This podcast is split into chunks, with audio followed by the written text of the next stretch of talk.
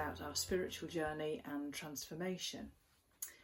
You can find a short discussion about this talk on our second episode of Oaks Online, where we try to unpack a few of these questions, and hopefully, you'll also have an opportunity to discuss it further in your belonging groups.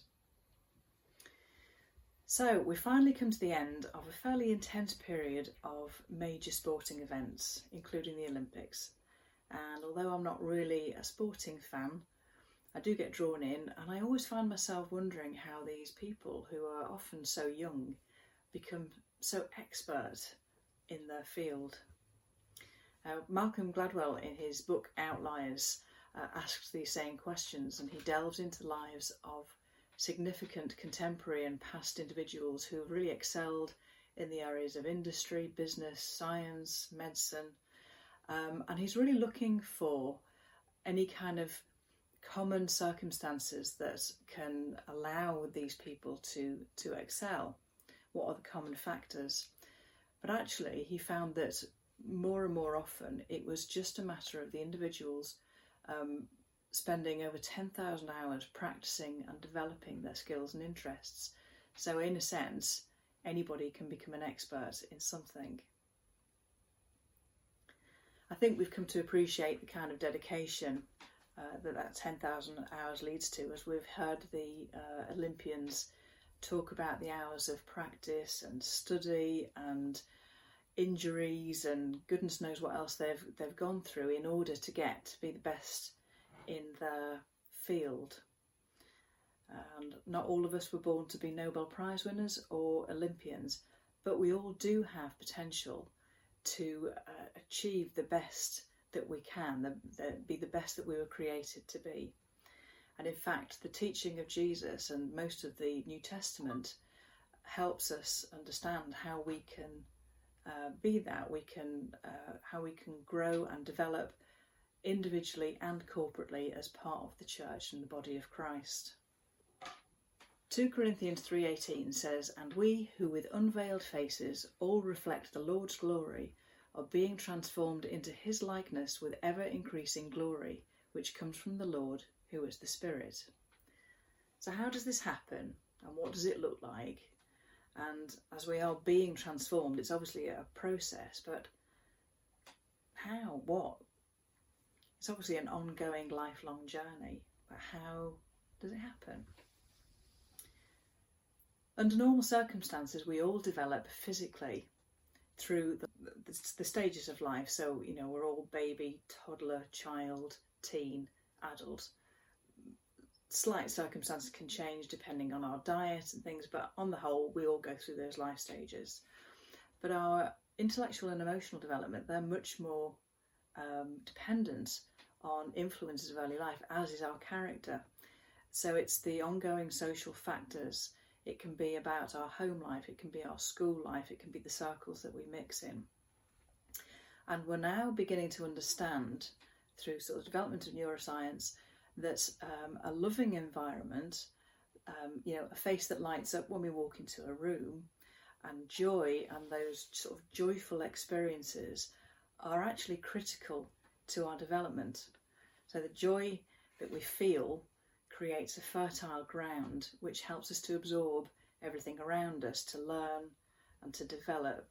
Um, so, not everything can be learned from a book, and we can't make things happen in our own strength. There's a whole bunch of things going on. Equally, our spiritual growth, for we're all created in the image of God, we're all spiritual beings.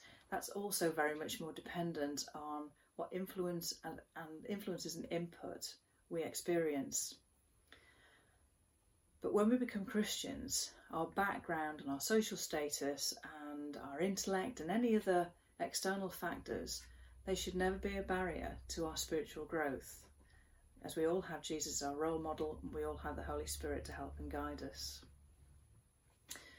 Philippians 2 verses 6 to 8 says of him, who, being in very nature God, did not consider equality with God something to be used to his own advantage.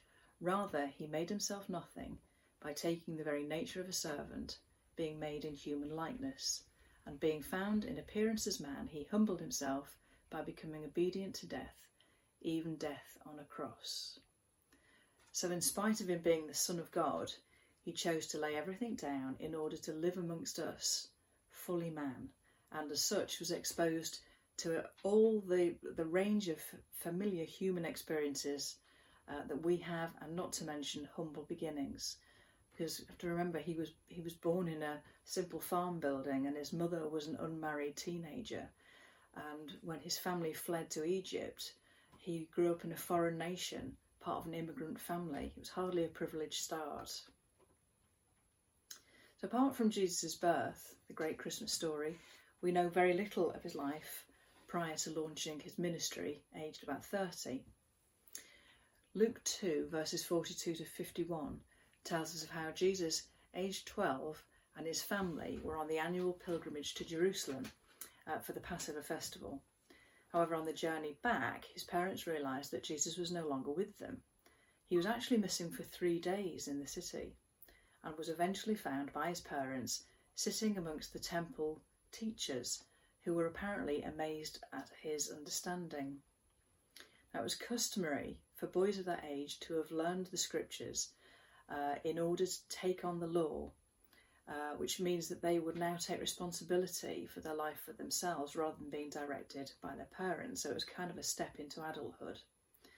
Uh, and it was normal for them to discuss with teachers and, and sort of examine themselves and, and work out what their knowledge level was like. And that's what Jesus was doing. And clearly he took advantage of the situation while he was there, that, that he was amongst such esteemed teachers in the temple and just lost track of time and, and where he was. So it wasn't a, an act of willful disobedience, he was just in the moment.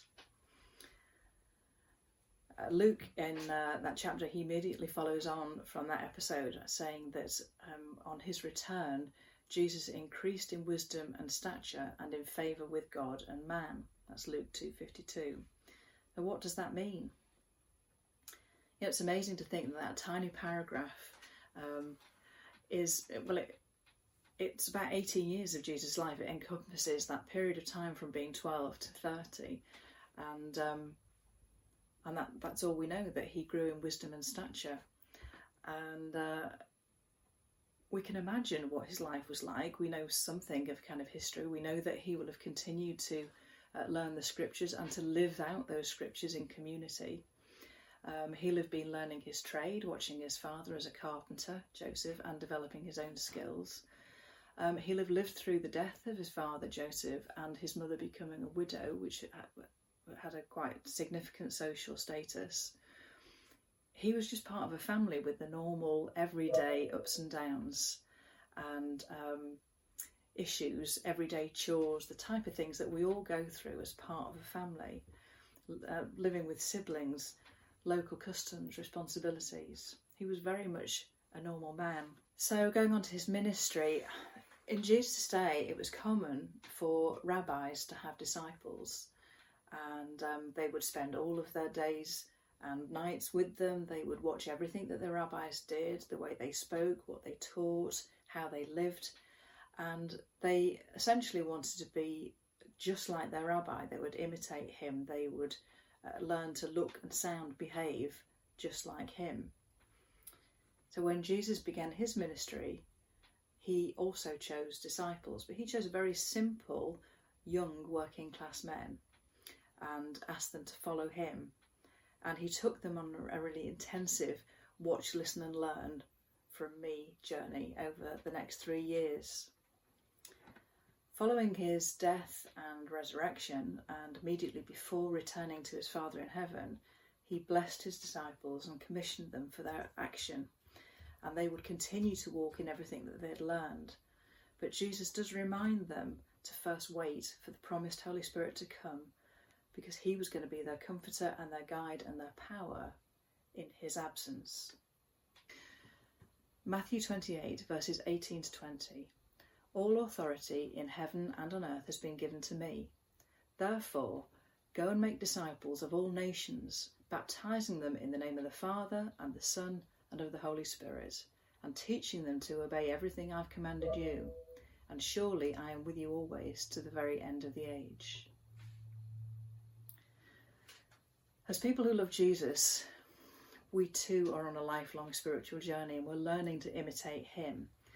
Uh, and it's this it's this new life. It's following his direction, following what he did, how he approached things, um, taking all those things on board. And we can do that through reading the scriptures, through praying, listening to God, through sharing our lives with others in a transparent way. Of course, Matthew, Matthew 28 is our mission too. It's the Great Commission. And as we're transformed, so are the people around us.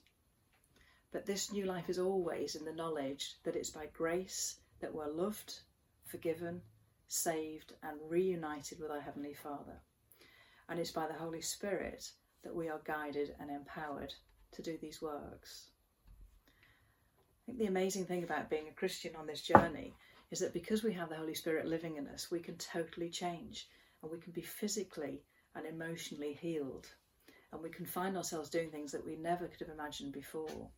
So, those gaps that perhaps we experienced in our early life, God can come and fill those gaps. He can heal us, and they don't have to be a hindrance, and we can develop. I love to hear the life stories of people who have been caught up um, in criminality or on drugs, uh, and they've got to a point where they've got no hope. Uh, and then they have an encounter with Jesus, and then suddenly they're, they're completely transformed and have an, an entirely different life, and they're reaching people and transforming their lives. And the thing is, we don't just impersonate Jesus, we become just like him, a new creation. So perhaps we could take some time to think Am I increasing in wisdom and stature and in favour with God and with man? Am I reflecting Jesus in my life? Am I still being transformed or have I hit a plateau? So, in what ways am I changing? Do I need some help? These are things that we can discuss amongst our, our friends and in our belonging groups. I'm going to finish off with um, 1 Corinthians chapter 9, verses 24 to 27. Do you not know that in a race all the runners run, but only one gets the prize. Run in such a way as to get the prize. Everyone who competes in the games goes into strict training. They do it to get a crown that will not last, but we do it to get a crown that will last forever. Therefore, I do not run like someone running aimlessly. I do not fight like a boxer boxing in the air. No, I strike a blow to my body and I make it a slave so that after I have preached to others, I myself will not be disqualified for the prize. thinking back to the Olympics, there was nothing more disappointing than watching athletes who had trained for years just messing up or dropping out or being disqualified or missing a medal by 0.001 of a second. And yet there was nothing more powerful than seeing teammates rally and encourage each other across that finishing line. So let's us continue to reflect Jesus and stand with each other and support each other and encourage each other as we run the race for Christ and aim for that prize. Thanks for listening. Hope to see you again soon.